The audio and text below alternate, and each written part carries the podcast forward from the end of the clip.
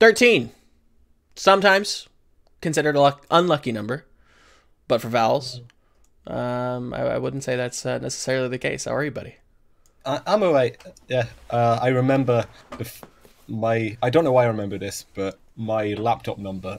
Back in class, we everyone had assigned laptop numbers Sure. for the laptops you had in every classroom, and it was just luck of the draw how my name fell onto the register. Almost every class, my laptop number was 13, 13. And every single teacher made the same. Unlucky for some, not for Yeah, yeah. Well, ob- obviously, didn't call me Fells, but you know. Sure, sure, sure. Yeah, no, I, I, we, you know, in my school district, to kind of give a, a small little anecdote, you know, we weren't, we weren't very uh, fancy. We had, we had calculators sometimes, you know, so Sometimes. I don't remember what my cal. That's actually a super interesting little piece of trivia that, like, it's surprising that you remember, but it, is kind of interesting. It is kind of interesting. I don't know why I remember. it. Yeah, It it- just came to me sometimes you just kind of that, that that incredibly useless information just sticks with you, and you and you just remember these dumb trivia facts. Like recently, I had listened to a um a, a podcast where they were they were actually doing some sort of trivia. So I guess this makes a little bit more sense. Um, but they were saying how like termites produce the most methane of all kind of like ant, like living life on Earth, and I'm like termites, like what? That's so weird. Or like some, it was it was just some bizarre fact about termites, and I was like, oh, that's Oh. really interesting. And yeah, I, I had recently used it, but th- we're not here to talk about termites, okay? We're here to talk about Overwatch esports and and what you're doing in it and why why why this is a thing. Why why Overwatch? Why what what got why? you involved with this? So it's kind of like start towards the beginning, and I mentioned this in the pre-show. Um, you know, there's not a lot of people coming out here and talking to either contenders, coaches, tier three people, even some of the OWL personalities. We don't know a ton or a lot about them. So, you know, I, I want to get out there. I want to, you know, meet people, learn about, you know, you guys because, you know, this is a community that I love and a community that I like, and you guys are a part of it. And we're all kind of, you know, weirdly enough in this together, as, as kind of cliche and as cheesy as that sounds. And, you know, I, I want to get to know everybody and, and, you know, let's make something, something interesting. Yeah. So you had mentioned that, you know, you, you weren't really much of a, a competitive person or much of a competitive gamer, let's say, um, you know, playing Halo and these strategy games. How did you get to Overwatch? Because again, this is something that I hear a lot within the community. People don't necessarily um, have too much competitive esports experience, even with viewing it. So, what what got you to to swing the needle when it came to Overwatch? Uh, I well, I got into Overwatch the game because it was just some of my some of my online friends who we had similar interests in terms of games, played all the same strategy games, played Binding of Isaac runs against each other all the time, where you input the same seed and you race to see who gets to the end first and what your runs turn out as. And that was something I spent a lot of time uh, just doing those with my friends. Mhm. And then one day, one of them said to me, "Hey, have you seen this new Overwatch game?" I watched a couple videos online. Uh, it looked pretty interesting. Just picked it up and started playing with them. And yeah, aside from like messing around in custom games on Halo back when I was 13 on my Xbox, or occasionally running around GTA, which I never got too into.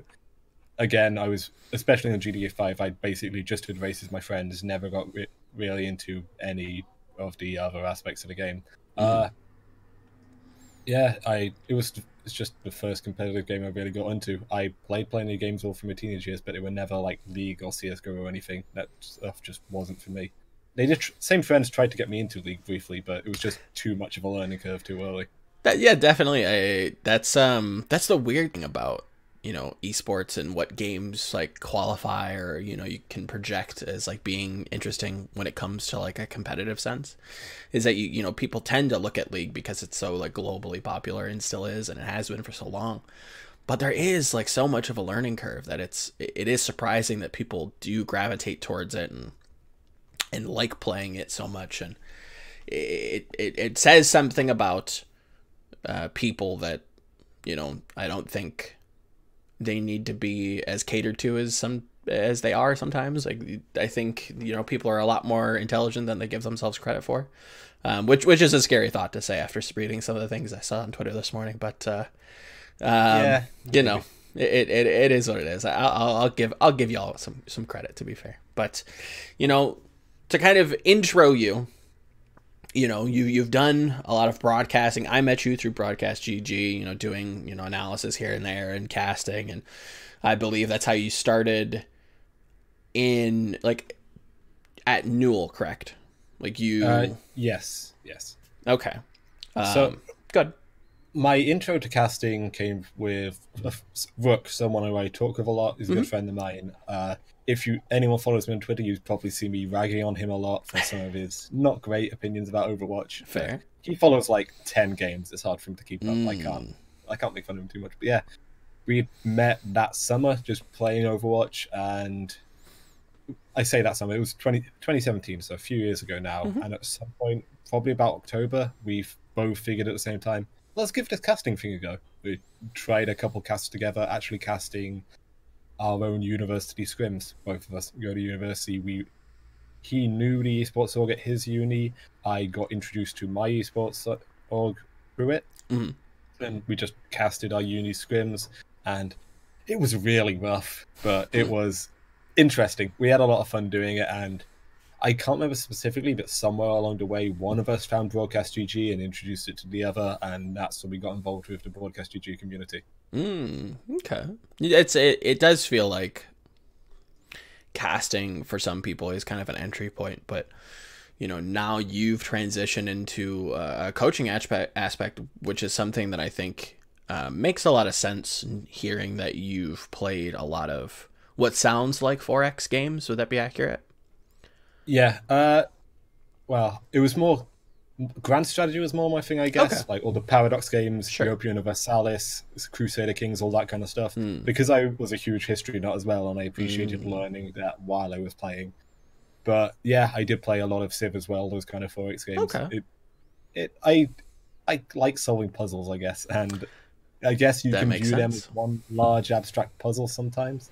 I don't know. I think I think that's you know, it, like I said, it, I think it plays very well that hand that skill set plays very well within you know working with a team working with you know so many different personalities what they like what they don't like what you think is good versus what you know other people think is good. You know it is kind of a an insolvable puzzle and it, it, it makes sense that at least to me that you'd be interested in it. But um what what what was the driving force of, of moving away from doing broadcast work and, and working with uh, the contenders scene? So a lot of it came down to whenever I would review my own broadcast work, whether it was mm. casting, whether it was analysis, whatever, the number one thing I came away from is I want to improve my game knowledge. I don't feel like I made enough good points uh, here. I don't feel like maybe my analysis was good enough. I want to be smarter. And maybe that wasn't always the most justified response. Maybe there are definitely other things in my casting and analysis I need to work with. Sure. But it was always just a drive to learn as much as I can and at some point, I just thought to myself that maybe the best place is going to the best place for me to get that experience to learn as much as I can would be hands-on, working with a team, seeing what that environment is like, sp- chatting with other coaches and players in the scene, seeing scrims for myself, and figuring out from there. And it just felt natural to make the jump did you kind of see yourself making the jump at any point when you were doing casting? Or was that like a a back thought that you kind of would would keep in your back pocket? Like if this doesn't work out I'll maybe you know pursue this but you know w- was it a gradual transition? Or was it just you uh. know like I maybe I just want to work with a team. Maybe it's maybe I do just want to you know work as an analyst and, and you know work with coaching people. Like what how drastic was that change I think for a lot of time I just kind of had my heart set on broadcasting. I loved can- casting. I sure. loved being a, on the analyst desk. I still do. Mm-hmm. Uh, and it was only the last few months of last year that I just was more and more and more interested in what actually happens behind the scenes with some of these teams. I, I've spoken to coaches and learned a lot from them. Mm-hmm. And uh, yeah, it, I'd say it almost was kind of drastic because I think from considering making the jump to putting up my LFT post to joining the team I'm on now, that was less than a month. Mm. It was maybe a very sudden transition, but looking back, I'm not surprised I made a transition. It was probably always going to be where I ended up with, like I say, with that constant drive for learning as much as I can about the game, it probably the best place for me to be. Now, kind of uh, speaking on that, we don't have to go into too much of the history with the team, but it is kind of interesting, and I didn't plan it this way, but Dream, somebody that uh, I believe, if I'm remembering the story correctly, he was actually fairly integral with you working with Square One, the team that you're with now, that actually yeah. did make contenders. So, congratulations! Leave all the praise Thank down you. below. Uh, that you know, y- your boy Vowels is, is a contenders coach now. That's that's yeah. incredible to, to kind of say. And again, super jazzed and and very proud.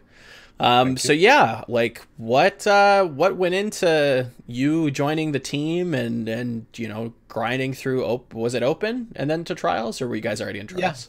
Yeah. I I joined week three of Open, I want to say. So there was always a bit, already a bit of foundation for a team. We'd already sure. kind of established ourselves as one of the teams to watch going forward. But I was there to, as, down the home stretch through the last couple of weeks through playoffs and then trials, uh, making sure that we are the best we can be. And mm. now going forward into contenders, again, it's making sure we're the best can be. Uh, I'm obvi- obviously I'm only an assistant coach. I don't maybe set the agenda for the team, but I'm there to be an extra set of hands, put the extra work in, making sure it's not all just on a head coach and helping him out however I need to.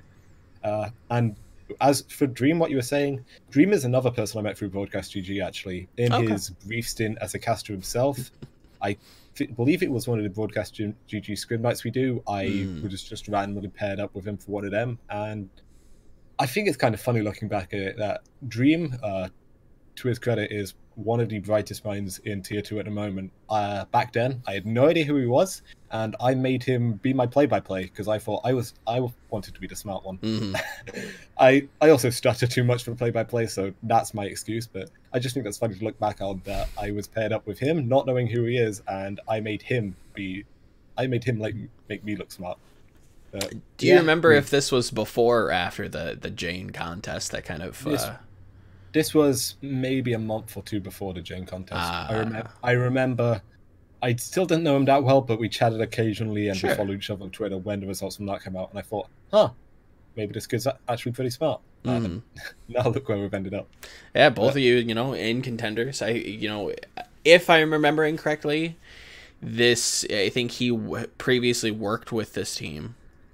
I don't think he'd worked with this team directly. okay. He he had previously worked with Applewood, our head coach, okay. on I want to say it was on the flank, one of the teams Apple had been on mm. a couple months beforehand. And if again, if I'm remembering correctly, he'd worked with a couple players in that regard as well. But gotcha. don't hold me to Not that. the exact roster. He, yeah, I know okay. at least he'd worked with Apple and was he, he, was aware that Square One was looking for someone else to help Apple out, and he thought I would be a good fit for that. So yeah, he put me in touch with Wow, Square One's manager, uh, we chatted a bit. I had a couple trials with the team, and they decided to pick me up. So I guess yeah, it was all thanks to one random scrim night back like last May, June, I want to say. I've ended up in this position. It, it is very crazy. You know, the, the we are still in a very wild west um ecosystem you know esports yeah. is not uh there's no solid path you know you you go in thinking you're super passionate about one thing and then you end up being like a business product manager for some company you know? It, it there's there's doors everywhere. There's so much room to to kind of slot in that you'll probably find the right path sooner or later even though it might not hit you right in the face. Yeah, it, it, it is cool that uh, you know you go from broadcasting and you find like a new passion and you have you know ways to to kind of explore it you know there's I think everybody in esports has those at least those potentials you know that those potential yeah. moments that you know you meet this person this person introduces you to this person and then you yeah. you know talk to them and th- there could be it a door there maybe one of the most underappreciated things at least when people try to start out in esports making mm. a name in casting or broadcasting or whatever networking is so powerful mm. like, there are so many things that i obviously being on square one is the main one but there were so many things over the last year that i've done that i wouldn't know if, if it wasn't for one chance encounter. Yep. yep and it's not you don't even have to be actively networking it's just keeping tabs on everyone you know i guess. No exactly. No networking is incredibly important. Um I would have never been involved with Broadcast GG, or I've never really even considered it if I didn't go to BlizzCon 2017, meet with Nuki and, and Mushu Beef, you know, the, the kind of director at Broadcast GG, and he kind of pitched me on the idea, and I was like, oh, it's kind of interesting. Like, yeah, maybe I'll give it a chance. Um, I'm, I actually remember probably about a month or two after I joined the server, you did an office hours with Broadcast GG. And I, I remember Volamel was some journalist name I'd heard of, but wasn't too familiar with who he was. But I remember sitting in that office hours just listening, and I thought, hey, this is pretty cool. This guy's making any sports. Maybe I can do that one day. Even, even though journalism is a path I've never really gone down, it's just Sure. funny where we end up. Yeah, no, exactly. Like not to not to speak on it too much, but yeah, like the same thing with you. Like there's there's there's there have been doors that have been open to me that have been very interesting that I've turned down, but some of them weren't uh, weren't my choice, and some of them were. You know, some of them definitely uh, were not necessarily the, the correct fit at the moment. But we'll we'll Yeah, see what happens. You know, sometimes sometimes you just gotta go for it. You know, so so so so talk to me about Square One. You know, you're in what NA West? Is this right? Uh, so I know it doesn't necessarily m yeah, kind of matter. I I couldn't tell you honestly. I know Let's we're in one of the two NA groups. The terms West and East aren't really used internally, that kind of thing. So I'd have to check the contenders website honestly to tell you. I know internally. you know what B. teams? Yes, Group B. You have Atlanta Group B. Academy, Second Gen, Sky Foxes, Phase Two, Energy. All those teams. Yeah. Um, we are Group B. We play on Wednesdays, and we have all the really hard academies. That's that. I'm aware of that. It, it does feel like there is a density to it, right? It might not be the best teams, but there is like a very close amount of parity. Absolutely. hmm. Um, I don't like putting too much stock in that, though. Mm, I'll be okay. honest. I feel like, sure, maybe there's some teams in the other group that maybe we are. How can I phrase it? We know a little bit more about. We maybe scrim against a little bit more favorably Sure. than some of our past scrims against teams in our group, but I don't think it's. I don't think it's worthwhile just kind of nesting on that. Oh, we've got the tough group. We've we aren't going to do well because we've got all the tough teams. We'd have a Mhm. much better run if we're in the group. I don't feel like that's a great mentality that I have, Sure, and sure. I don't like putting too much stock into it. Sure, maybe it there is a lot. It's a lot more. Like you say, maybe the density is a little bit worse in our group, but Mm, it's just ma- making the most of what we've done so far. Exactly. We haven't let anything like that get in the way of us so far, and we're just going to make the most of it and do our best. yeah, I mean, y- coming from Open Division, going through trials and making it contenders, I think you um, there's there's I wouldn't say there's no expectations, right? Uh, Obviously, everybody wants to play well, and and the idea is to win and make showdown and this that the other thing. But it it is about just you know it, it, it just is you know it, it, there is no good or bad. You just take what's in front of you, and like you said, you, you just got to make the most of it. So Absolutely. what um what's what's it like behind the scenes you know you you you started on the auxiliary end of of the competitive scene you know working in broadcasting and doing you know analysis and now you're working actually in kind of backstage almost so what's you know we, we talked about the transition between roles but what's been the transition um, kind of from just your own self perspective you know what, what's it like actually working with teams is it is, is it what you would have thought is it a little bit different kind of Yeah. dive into that for It, me. it is. It's interesting. It's simultaneously more work and less work than I imagined because Mm, just on the last one, I feel like a lot of the time, especially with coaches and analysts, there's a tendency to make your work seem bigger than it is. sure sure Like maybe make some of your strategies seem more in depth than they might actually be. To, I think what I'm trying to get at is, from the point of view as a caster or broadcaster talking to coaches in the past, a lot of coaches try to like to big up what they and their teams do and maybe put make it seem like there's more thought and more in-depth analysis going into some of the stuff that happens than there actually is. And while that's not always the case, it can make trying to get into that scene, maybe from not my perspective when I was having these conversations, but just as a coach coming in, it can seem a bit how do I process all of this? I don't Mm. know what's going on. yeah How are these people so smart? How do they know everything? Um, so maybe it was a little bit of a reality check that while there's definitely a lot of work that goes into, it's not as big and grandiose, especially at the tier three scene, as Sure. some coaches like to make it out to be.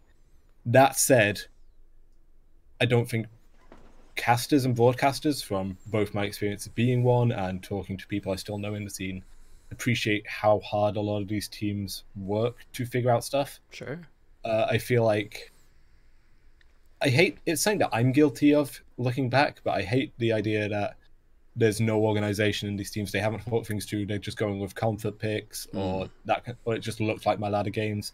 Because you go into everything with a plan. You go into everything wanting to win, and even if that's not actually clear, I feel like from a broadcast perspective, it's made me appreciate that you need to at least try to figure out what the Sure. thought is, because there is always going to be thought there. These team, these aren't people playing for fun. These are people playing to try and make a livelihood out of this because they are chasing a dream. Mm. And I feel like it can be very easy to be dismissive of that sometimes on Very podcasts so. because it, if you don't immediately understand what's going on what, and what the thought processes are, that means there must be no thought processes, and that maybe that's one of the.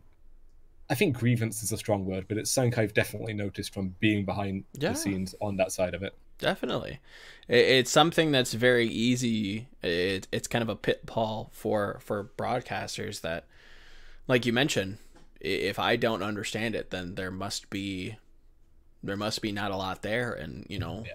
Then you try then you try to support it and say, well, I mean, they are a contenders team, so I can't really blame them, or they're oh they're just an open division team, so just a trials team. But like you said, like these are people that have coaches that want to be want to further themselves. There's players that are fairly intelligent, you know, as much as I can I can rag on players at times for being just, you know, uh mechanical little robots.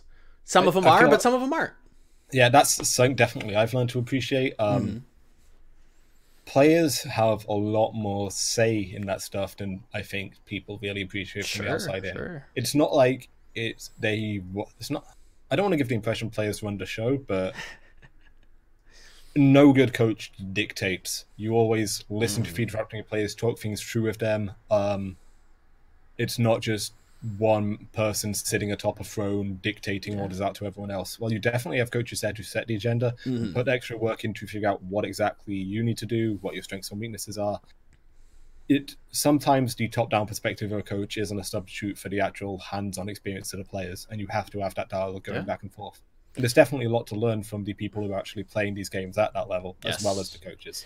one anecdote that I will give um, from somebody who I'm I'm fairly sure you'll be f- familiar with. Um, for those of you who don't know, uh, MonteCristo did not begin his his journey in in esports as a caster in this big, grandiose, very verbose kind of. Um, hyper articulate personality. Um, I'm, I'm very fond of Monty, so I, I say those words with the the utmost respect. To be fair, um, but he started as a journalist and actually worked with a team, CLG, in League of Legends, and he was one of the earliest coaches in in Nor- the North American League scene. And he went on record during a kind of this this press junket interview with Riot Games, the creators of League of Legends, um, saying something to the degree of, you know, I don't need to to really worry about the the micro aspects of my team. I trust my players to be able to pull off all of these different little plays. But when it comes to these big picture ideas and these concepts that they might not be familiar with, that's where a coach comes into it. Would you kind of agree that's been your experience? Uh, I wouldn't say it's clear cut. I we don't worry about micro at all. Players don't worry about macro at all. Okay. But I can appreciate that players will know something about the character, the heroes Mm. they play individually. That as a coach, I don't know, and I'm constantly learning from them. And maybe there's some things that I'll never know. But as as a coach, it's your job to know more about all the character, all the heroes as a whole, and everything as a whole than the players know about. I'm trying to think of how to phrase it. You kind of become the jack of all trades, master of none. Sure. Maybe that it's that that same kind of sentiment. It's being able to pull it all together as a Mhm. coach effectively. and maybe while micro and macro isn't the right way to distinguish it, mm-hmm. there's definitely a lot of things we look at on the micro level as coaches as well, and players definitely have their input on the macro level. I can appreciate where Monty is coming from. Yes. Yeah. Okay. Now, for you and your, you know, experience with this, you know, how, how you know, refresh my my memory. How long actually have you been with Square One? Can't be uh, too terribly long my the I was officially announced back on Christmas Eve. sure. Um, I can't remember the specific date I was actually right. offered the position. It was a couple days beforehand. I'd been in trials with the team, sitting in a couple scrims, leading VOD reviews for at least two weeks before that. Before mm. that, so it's kind of start of December, mid December. So looking at about two and a half months as of recording. When you hear about coaches, and at least in, in my perspective, um, you start to see this dichotomy or this this scale of how player focused they are. So like not necessarily work, worried about in-game mechanics and rotations and uh, you know gameplay specific things. Mm-hmm. And then you have people that are hyper about the gameplay and, and kind of these incredibly big-brained galaxy and like whatever meme you want to come up with, incredibly wrinkly people the, the, their brains that just worry about the analysis and, and try to find the most optimal ways of doing things but they might not necessarily be um, super player centric and and they aren't uh, the best in social situations let's say where do you think you fall i mean again i i know that you haven't been necessarily doing this for all that too long but i think this is something that is very suited for you have you put too much thought into that and where do you think you fall on the scale I feel like I'm a fairly happy medium. Um, okay. Particularly throughout trials, I did a lot of work. A lot of my job was looking at the strategic side of things, scouting against who we're going to be playing against, figuring sure. out what they do, some of their tendencies, and how we can effectively plan against that. Mm-hmm. But I do definitely contribute to maybe the micro stuff as well, figuring out indivi- individual stuff for our players, what they can be working on, that kind of stuff. I don't I feel like, especially in our system, we have Apple, who, especially more recently, is looking at a lot of that micro stuff, making sure every individual player is working as best we can. We recently picked up another European coach called Gizmo, who I'm excited to be working with, who is very strategically minded, mm-hmm. likes to look at those big pictures, figuring out all the macro plays, all the stats and data. And then I sit somewhere in the middle. I help both of those with their mm-hmm. roles. I have my own stuff somewhere in the middle that I work on. And I feel like my role is probably best summed up by assistant coach. I have my own, definitely have my own stuff that I work on. Like again, through trials, I did a lot of our scouting. I've worked a lot on our com structure within the team. But a big part of it is assisting the other coaches. If they have something they need working on, but they don't have the time, I'll just I'll sit and grind through all the stuff to make sure they're what they're trying to do is up to standard effectively. I came into the team without really having that speciality because I didn't obviously didn't have the experience. Right. So it is a little bit of learning on the job, uh, just going back and forth, doing whatever the team needs of me effectively. I mean, that's that's you know, you, you, even when you, it, it sounds incredibly gatekeepy for me to say this, but when you get into esports, it is kind of just yeah. like building the ship as it's flying. You know, building building the boat yeah. as it's sailing or the the plane as it's flying. It, it is kind of fly by night in some senses, where one day here's the plan. This is what we're gonna do. In five hours, it could be completely different, and we have no idea yeah, what the, that plan is. So it definitely is is par for the course that uh, I hear. You know, you, you come in and you just jump into it. If you need me to work with a player and talk to them and kind of be personal therapist, I can do that. If you need yep. me to review this team and figure out why they're running Ashe on whatever map, I can do that too. Like just completely flexible. You are just putty in your yeah. head coach's hands. So I, I definitely yeah. can can can kind of sympathize with that idea. Yeah, it, well, it's not just putting in the head coach's hands. There's a lot of stuff the players will ask me to look at sure. as well that I'll go away and do. But it is while I definitely have things that I like to take the lead on and look mm. at, again, com structure is a big one, our scouting was a big one. A lot of work I do is just whatever needs doing, I will mm-hmm. sit and do. And and I think that's a, an incredible attitude to have, especially because this industry and because this environment is so sought out after, you kind of have to be willing to just go out there and just yeah. do whatever. And that again, that means that sometimes you will veer off that path. Like you might want to get into broadcasting and you might because you're just doing so much other stuff, so much auxiliary things, you know, studying game knowledge and this, that, the other thing. Yeah. You might you might fall in love with that. I mean, I don't I'm not saying this is your story, but would you say that that kind of makes a little bit of sense? Yeah, uh, it kind of goes back to what we were saying about how so much of your time in esports can be so so much in esports is opportunities that come up from just maybe one chance encounter, sure. and the same thing can apply to this. It'll be you'll be happily working away one thing, and you'll get a brief glimpse into something kind of related, but also completely different, and you'll love that even more. Mm. Like again, making that transition you're saying with MonteCristo from being a journalist to working with a team to now being on broadcast. Me going from broadcasting, which I still do. I still do ca- cast and do analyst desk stuff but making that transition to coaching has it's definitely been a good experience. I'm really enjoying working with the team. And, Let, us yeah. face it, you know, it's there's not going to be a whole yeah. lot of time to broadcast when you're in the Overwatch League working with the, the Detroit dumpster fires. You well, know, it's going to be Chicago dumpster fires. Okay, fair. If you want to work for Chicago, because I know you're a Bears fan. Speaking of. Yeah. to kind of backtrack a little bit because we didn't do a whole lot of housekeeping. How okay. how did you get into American football? Uh, so it's it comes from me being Welsh. Um, okay. Maybe it's not something that Americans are so familiar with, but Mm-mm. I am Welsh, and that means rugby runs in my blood. Okay. Um, where there's the American stereotype of going out to the park with your dad with gloves and a baseball and playing catch that way, for me, catch as my dad was passing a rugby ball around. Sure. Um, I started playing rugby for my school team probably at about age 11 mm-hmm. um, because the school I went to before didn't have a rugby team. It was only when I moved up to our version of high school and I started doing that.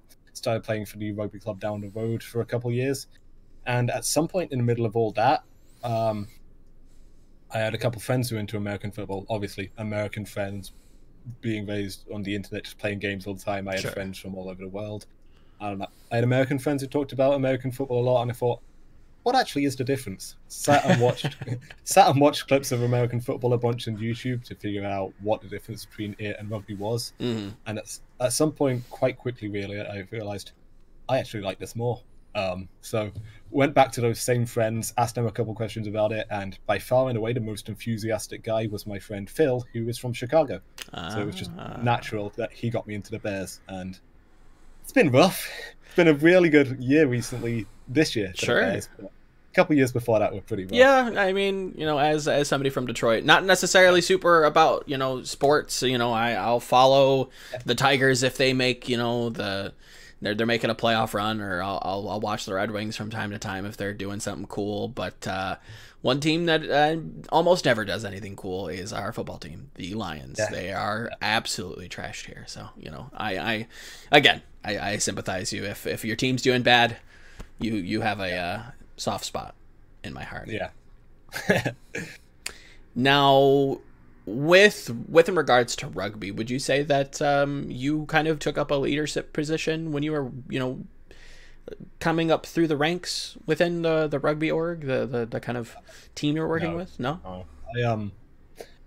I, I'm not the most physically gifted person, uh, and while I really enjoyed playing rugby, and I played a lot sure. of rugby, I was not very good at playing rugby. Um, well, it's it's less of a question of being good and yeah. you taking up like kind of it, what I, I guess what I'm getting at is like was there hints during and outside of gaming that kind of you can see now looking back like would, were you kind of working with players on your team even though you weren't the most physically gifted was there kind uh, of like a leadership aspect that you were interested in with I, with rugby looking at rugby, I wouldn't say so, but it definitely there was definitely a love of competing that I had with mm. rugby that suddenly rekindled when I came back to working with a team. And yeah. even if it wasn't as direct as you were saying, maybe working with players on that kind sure. of thing, and even if it was never in that, that in depth, there was always a drive to figure out so what is actually happening mm-hmm. here? What is actually the macro behind rugby and American football when I got into that? And even if they still aren't things that I still know a great deal about, it's still something I'm interested in, and I can see where I laid the foundations for something I do know a lot about. Overwatch, mm-hmm. I'd say I know a lot about. I can see where it laid the foundations for that constant drive to learn more and then put that to work. that's something that I find, you know, as a, as another narrative topic, as a, as a theme that kind of permeates between players and casters and coaches and you know engineers that that work in this space because it is kind of centralized around one kind of gaming idea especially if you're doing one title you know if it, if it be overwatch dota csgo whatever. You know you, you kind of have to be interested at least in the game. You know you might not have to play it you know religiously and be you know a grinder in that sense but you at least kind of have to be interested in it right? And yeah. a lot of what you become interested in at least it feels like what a lot of the stuff that people that i interview become interested in they have kind of past tendencies that they kind of fall back on but it's within this game and you know they really enjoy that. You know i i, I talked to iShiny I want to say a year ago at this point in a written interview, and he talks about how he set up this whole big structure at his camp on his college campus and built like you know from scratch like this TESPA org that did really well, and like he's just super leadership focused, and now he he puts that within his team. I think he played for Vision at the time, and um, if I remember correctly, he was their caller and has like a very structured idea of what he wants to do. Like, and and you can see that in his history. So it was kind of interesting just to see if you know there was a there was an instance that you could think of that um, yeah. you know whether it be 4x games or rugby or you know strategy is it do you think like that kind of molded your idea? Or do you just not think you have enough life experience to kind of pull pull back on that just yet? I i think it kind of comes back to what i was saying about always wanting to learn more about the game. Sure. Uh, it's i like learning. Uh, i'm a big history nut. I mm used to read a lot about linguistics actually, uh, just because I, I somebody did mention that to me. We'll get it. I'll, I'll write that down. Continue. I'll, I'll, I'll okay. I'll put I'll put a pin in that. Okay. Uh, but yeah, I would just maybe the best word term for it is fixations. I mm. would pick something and I would just learn as much as I can I could about it for maybe six months, mm-hmm. maybe a mm-hmm. little bit more, maybe a little bit less. And the two things that have bucked that trend are maths, which I currently study at uni and was always just kind of naturally there for me. And Overwatch, the I don't. While I've had those fixations that I've focused on and learned as much as I can for a couple months at a time, mm-hmm. it, Overwatch is the only thing that has really broken past that level in terms of there's so much more I can still learn it, still be learning. It almost feels like the more I learn, the less I know, and it's mm. that it's just a drive to keep learning as much as I can. And now I've kind of found a team. I'm really happy with Square One, and I've got got a lot, a lot of love the people on the team. And even if it's not for me personally in that sense, it's making sure I can advance everyone else as much as I can. I have all this knowledge. I'm still learning, and this is something to actually put it towards because it's going to put all these people in the best place they can be as well. Mm-hmm. So it's kind of like a win-win, you know, in a, in a yeah. selfish way. You know, we, we look at coaches as being these these absolute angels, these martyrs that you know come down and bless the players with you know structure and you know uh, some form of discipline. But in a sense, you know, there there is you know a personal brain that you want to build, and you know you want to further your career. So it's it is doing a good job for them, and I think that's necessarily um, the first priority, I would say for a coaches yeah. that you want your players to succeed and they, they should be your first priority but in a sense like you, you do want yourself to, you, you want to pursue your own career you want to find your yeah. own way to a contenders academy team and then maybe into the overwatch league in some facet or you know who knows maybe maybe something else will pop up even if it's not advancing my own career in that sense it's again going back to i enjoy learning sure the more the more work i am doing with the team to put them in the position i am it's the more I'm learning and the more I'm enjoying my work as well. And mm. that is a big part of what's driving me in this situation. I want to be able to have as many answers to as many questions about the game as I can. And I think it was with Ham in, in her, our interview or, or her episode, I think was episode 11. Don't quote me. Um, I think, yeah, she mentioned that you were super into rugby, which I thought was interesting. And I think yeah. she also mentioned like you had, you know, a couple seconds ago talked about um, you were funnily enough super interested in linguistics but before i get into that would you say or would you agree with the statement that at times you have trouble focusing uh sometimes and then would you agree with the statement that at times you have trouble stopping focusing definitely okay yeah i, I can definitely appreciate a lot of those. it does kind of work both ways, and that it Mhm. just the mentality changes depending on what the topic at hand is. Like Of I said. I'll have had these fixations for a couple of months, but there's nothing that's come quite to the level that I, my degree or Mhm. Overwatch itself has. But Do you yeah, I can appreciate that. Yeah, yeah. I think it's um I don't know if it's necessarily like mm, I I find that a lot of people I don't know if you want to call them millennials. I think that's a loaded term these days, but a lot of people our age um well, actually I don't How old are you? You're like 22, 23? Twenty. Oh, okay. So you're okay. So you're not really I mean kind of, but you, you see what I'm saying, right? I, I, I appreciate that, especially as the coach and analyst. I am on the younger side. That's Yeah. definitely something I've come to appreciate over the last few months. I mean, to be like are there are there some players on Square One that are older than you? Is that weird? I am. There are two other players my age, but my birthday is before him. Uh, there is Oh, only okay. one player on the team who's actually older than I am. they don't tend to be well I, I shouldn't say that they you know people are people they don't their age doesn't have to dictate if they're problem children or not but but to to you know uh, what ham had brought up you you were interested in linguistics um, i don't remember exactly how we got on that subject with her but I'd, I'd have to. I'll have to go rewatch that episode. yeah, I, I, I want to say up. that she, it came through rugby, and she mentioned she was interested in rugby, and I think she dropped you. It came up in me kind of doing research for her. Um, I think she talked about it with with Trid on his his podcast, but yeah, linguistics. Kind of uh, explain that one for me. That's that's kind of out of left field. I I couldn't tell you where it came from. Okay. Um, I remember at some point I came, I became aware of conlanging, which Mm. is short for constructed language. It's think of all like Elvish from Lord Sure. of the Rings stuff, right from Game of Thrones. At some point, I don't, I don't think it was because of Game of Thrones. It was probably a little while before that became a big thing.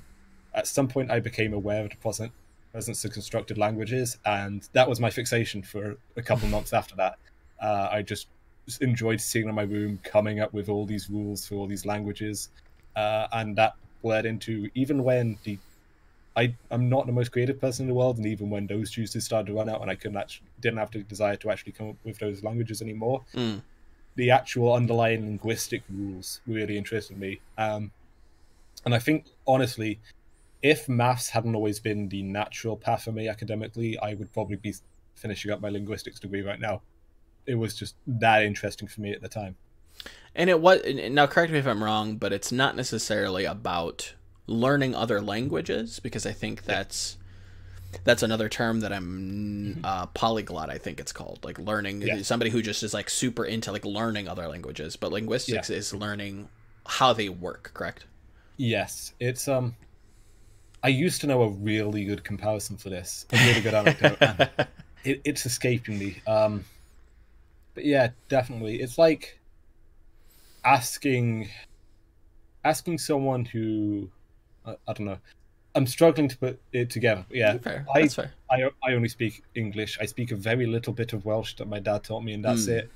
I know people who study linguistics who do speak a couple extra languages, Mhm. but it is about na- not learning languages themselves, but where they came from, what the underlying rules are, how grammar structure works, how uh, how our voices work, how we make all these sounds, and what the rules dictating those sounds are. How languages have evolved over time. Again, going back to enjoying history, that's something else I really Mhm. It's a lot of that underlying rules as to why it works, rather than actually learning the languages themselves. Again, goes back to you know the the whole kind of theme that this this interview is. Uh, I wouldn't say boiled down into, but it's you know I I like to.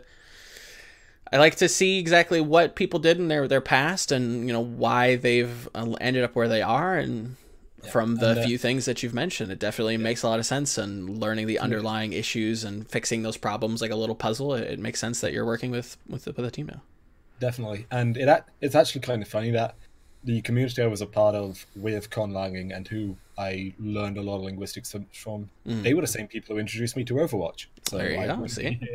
if not for that. what would you how it say all comes together. a small world, right? Yeah. What would you say was the most interesting uh, conlang, if I'm if I'm using the term correctly? What was your what Um, was the one one that just sticks out top of the head? one that I made. Uh, none of the ones I made were that interesting. A lot of them were. Well, what would you like that you studied? Let's say, like, wa- was there an interesting one that you found? Um, so my friend Lucille made one called. I want to say it was Van Van something like that, and that that one was very much about breaking a language down to its most logical components and turning that into a language. It's almost like thinking of a language, thinking of how you can make a computer language an actual language. Okay. There was a lot of I speaking as someone who doesn't know any programming languages, but a lot of what you think about how programming languages work, it's very logical step by step. Mhm. It's using the same blocks in different ways. Uh, a friend of mine made a language quite fleshed out actually, based on those those kind of blocks, and that was always interesting to look into. Of I don't understand how you are able to do this, but it's really interesting that you have.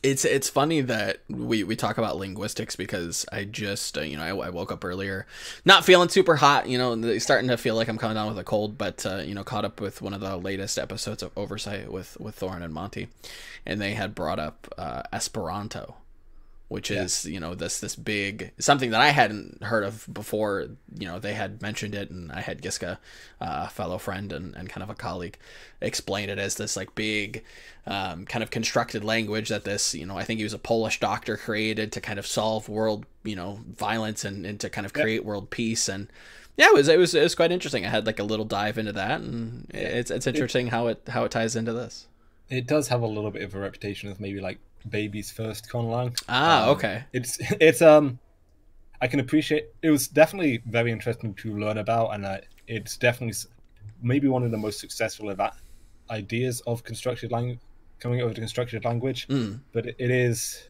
uh, in the grand scheme of how the, how linguistics actually works it is a fairly basic thing to put together. Mm, okay. Uh, and it also came under a lot of criticism that even though it's even though the idea behind it was to kind of create a universal language Sure. it's very eurocentric as a language so maybe it could be a good Mm. pan-european language but it doesn't make it doesn't have that same level of connection to someone who speaks arabic or speaks mandarin for example Sure. That that definitely makes sense. Yeah, when I had when I had started looking into it for the you know couple minutes, that I was like, "What is this? Like, what are they talking about?" And yeah, it was like this mix of a lot of European languages and and Yeah. and you know, I think one of the Google searches that kind of autocorrects to is like, "What language is most closely related to Esperanto?" And I think like Italian and like Polish were like the top two. So definitely understand what you're saying there. But uh, yeah, that's that's super interesting linguistics, huh? yeah That's weird, but cool. It's not a bad thing. It- It's it's just you know li- finding people that have uh, hobbies that are just completely out of the ordinary. Like- Like it's it's interesting to kind of uh, explore that with them and, and why they like it and how it's affected them, you know, in their in their current lives. And like I mentioned, again it, again it boils down to fig- like you were saying figuring out Mhm. the underlying themes what makes everything work and then that building up into puzzles you can solve and trying to learn as much as you can now i can see in those terms i can see how something like that maybe uh hmm it is the foundation for where i've ended up now working in coaching because maybe it is similar principles once you put it that way to kind of piggyback off of that idea, do you think that something else might come along that you'll be kind of interested in and kind of fixate on? Is it do you think that coaching right now is your new fixation? I guess would be the question. Um, I don't know. I feel, I feel like coaching, the move into coaching at least came a lot more naturally than a lot of these sudden changes I've done before. Okay. And like I said, Overwatch in general and esports in general is the most major fixation I've had, if we're Mm. going to use that term, other than maths, which has been a constant throughout my entire life. My Sure. parents, re- my parents realized quite early on that I had much more of a mathematical ability than really anyone else in my family. So that was kind of. I wouldn't. Say, I feel like railroaded has two kind of negative implications, Sure. but it was always the natural path I was going to go do, go Mm. down, ending up on studying a math a maths degree at uni now, uh, and the only thing that's ever come close to having that kind of level as just being a constant theme has been the work I've been doing in the last year and a half in Overwatch and in esports in general. and and that's what that's what is interesting to me because it doesn't seem and again this is just my kind of analysis of, of just Yeah. you know kind of diving into your past and, and some of your your skill sets. Um, it, it is interesting to see, or it would be interesting to see exactly what what you're doing in like five years. Is it, is it coaching or is it something else that you know you've kind of found a little bit more interesting? You know, some something still in esports, hopefully. Um, oh, sure. Again, coaching is my current priority, mm-hmm. and my aim right now is to kind of tying it all together. My aim right now is to put Square One in the best position we can be over the sure. next season, at least after the season, maybe we'll evaluate evaluate options. It depends what happens with the team, how well we do, mm-hmm. what happens to everyone else, players and staff on the team. We can't know what what you know yeah. what what the future and holds. That, maybe that's a situation to reassess. But for now, at least, I am committed to coaching with this team because it. I'm trying to think how to put it. It's not in the sense like I, I owe it to them. I definitely enjoy doing this, and I'm happy to be here. But but there's a loyalty my, to yeah. it. You know, this they gave loyalty. me. This is my job now. yeah. yeah you know they, they kind of took a chance on me and i want to to give them as much as i can and you know yeah. push them forward as, as far as at least i can take them you know if if they yeah, I, I definitely understand where you're coming from and in that aspect uh, let's talk about uh, group b or uh, na na west you know we have atlanta academy xl2 um, how difficult do you think this is going to be? You know, what are some of the, your projections? Maybe some of your the the team's goals. Like, what's What's this season looking like for you guys? It's interesting to look ahead along. Um, give me a second. You're okay. To, I'm just going to bring up the group so I've got a mm-hmm. quick refresher of who exactly is in each group. There. I feel like looking at our group again. I don't want to put too much stock into. Maybe we have tougher academies than yeah, our opponents. I don't. I don't feel like that's a productive conversation. No. But I think looking at our group, I have decent expectations. I think okay. we, especially how the last couple of weeks went in the trials, I would say we are the strongest trials, even unsigned team. Looking at, I believe, looking at uh, t- second gen. That's the one. The mm-hmm. one that isn't second wind. It's because they've just changed the name and it yes. escaped me. Second gen. Looking at them as well, I feel like with how they've unfortunately been a bit mishmash We have a lot of the players moving on to Montreal. Mm-hmm. I feel like we're maybe a stronger team than that. I my personal aim is for us to be the best non-academy team. Maybe not like next second wind, last night's leftovers. Maybe mm-hmm. we won't reach, reach, those heights, but we want to be the best on best non-academy team, and we want to take it to the academy teams as well. I feel like that is a healthy goal for us. Yeah, of course. Season. You know, it's not, and that that's not just looking at Group B itself, but in the general context of contenders. I want people to look at both Group A and Group B and say, Square One, they're the guys to keep an eye on. That feels very reachable. Now I'm gonna yeah. I'm gonna press you a little bit on that. Okay. What's your stars goal, and to explain exactly what that means, right? So think of the the idiom, you know, you know, reach for the stars and you'll land, uh, you know, um, amongst you know uh, whatever you know the moon, right? What's the super out there? It might not work but this would be super awesome if we could get this. What is what is that thing? Showdown. We showdown. want to make our aim is to make it to showdown. And it'll be a tough road. We'd have to fight through and knock out of quite a few tough academy teams to do mm-hmm. it but that is i'd say our stars goal for the team. We want to make it to LAN and we want to prove that a bunch of players who aren't getting paid academy wages to play this game don't have that kind of backing. It's the first time any of the players and any of the staff, except Gizmo, who we just added, have mm. made it to contenders itself. We want to prove we can go all the way, and we are looking at Showdown as that's where we'd like to be. And I feel like that's that's definitely our mentality, and I feel like that's the healthy mentality for any team to have, mm-hmm. regardless mm-hmm. of region, regardless of signed or not. That's the mentality I think every team should have. You should be aspiring for LAN. Very goals focused, I think, is uh, something that coaching is uh, quite quite heavily about. You know, setting setting reasonable goals and setting long term, you know, long game expectations and long term goals. You know, and working towards that day after day after day after day and grinding and grinding, yeah. working on the fundamentals to get to that point. Yeah. And it, it, it sounds like everybody's got their, their head on straight. Um, so let's talk let's talk nitty gritty stuff because Overwatch is going okay. through a bit of a shift, bit yeah. of a shift. Um, obviously, with in regards to the Overwatch League, um, which we are kind of currently recording before week three, I believe. I think Yeah. if I'm, I think I'm getting that right. Um, Yeah. we are, we are, we are still seeing a ton of goats. Is that, uh, is that echoed within uh, trials and contenders preseason so far? Is that, is that something that we're still seeing quite a bit of?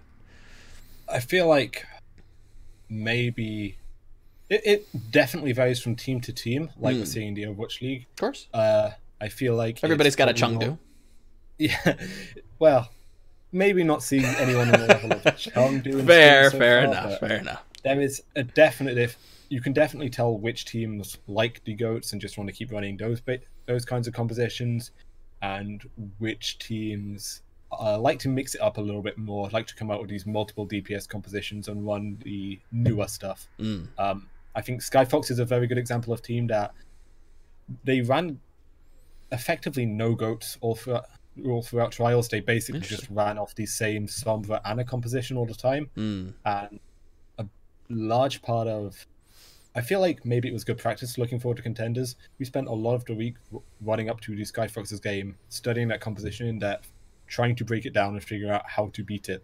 We ran it a lot ourselves, trying to figure stuff out. We tried to come up with possible counters, how we can use goats to counter it.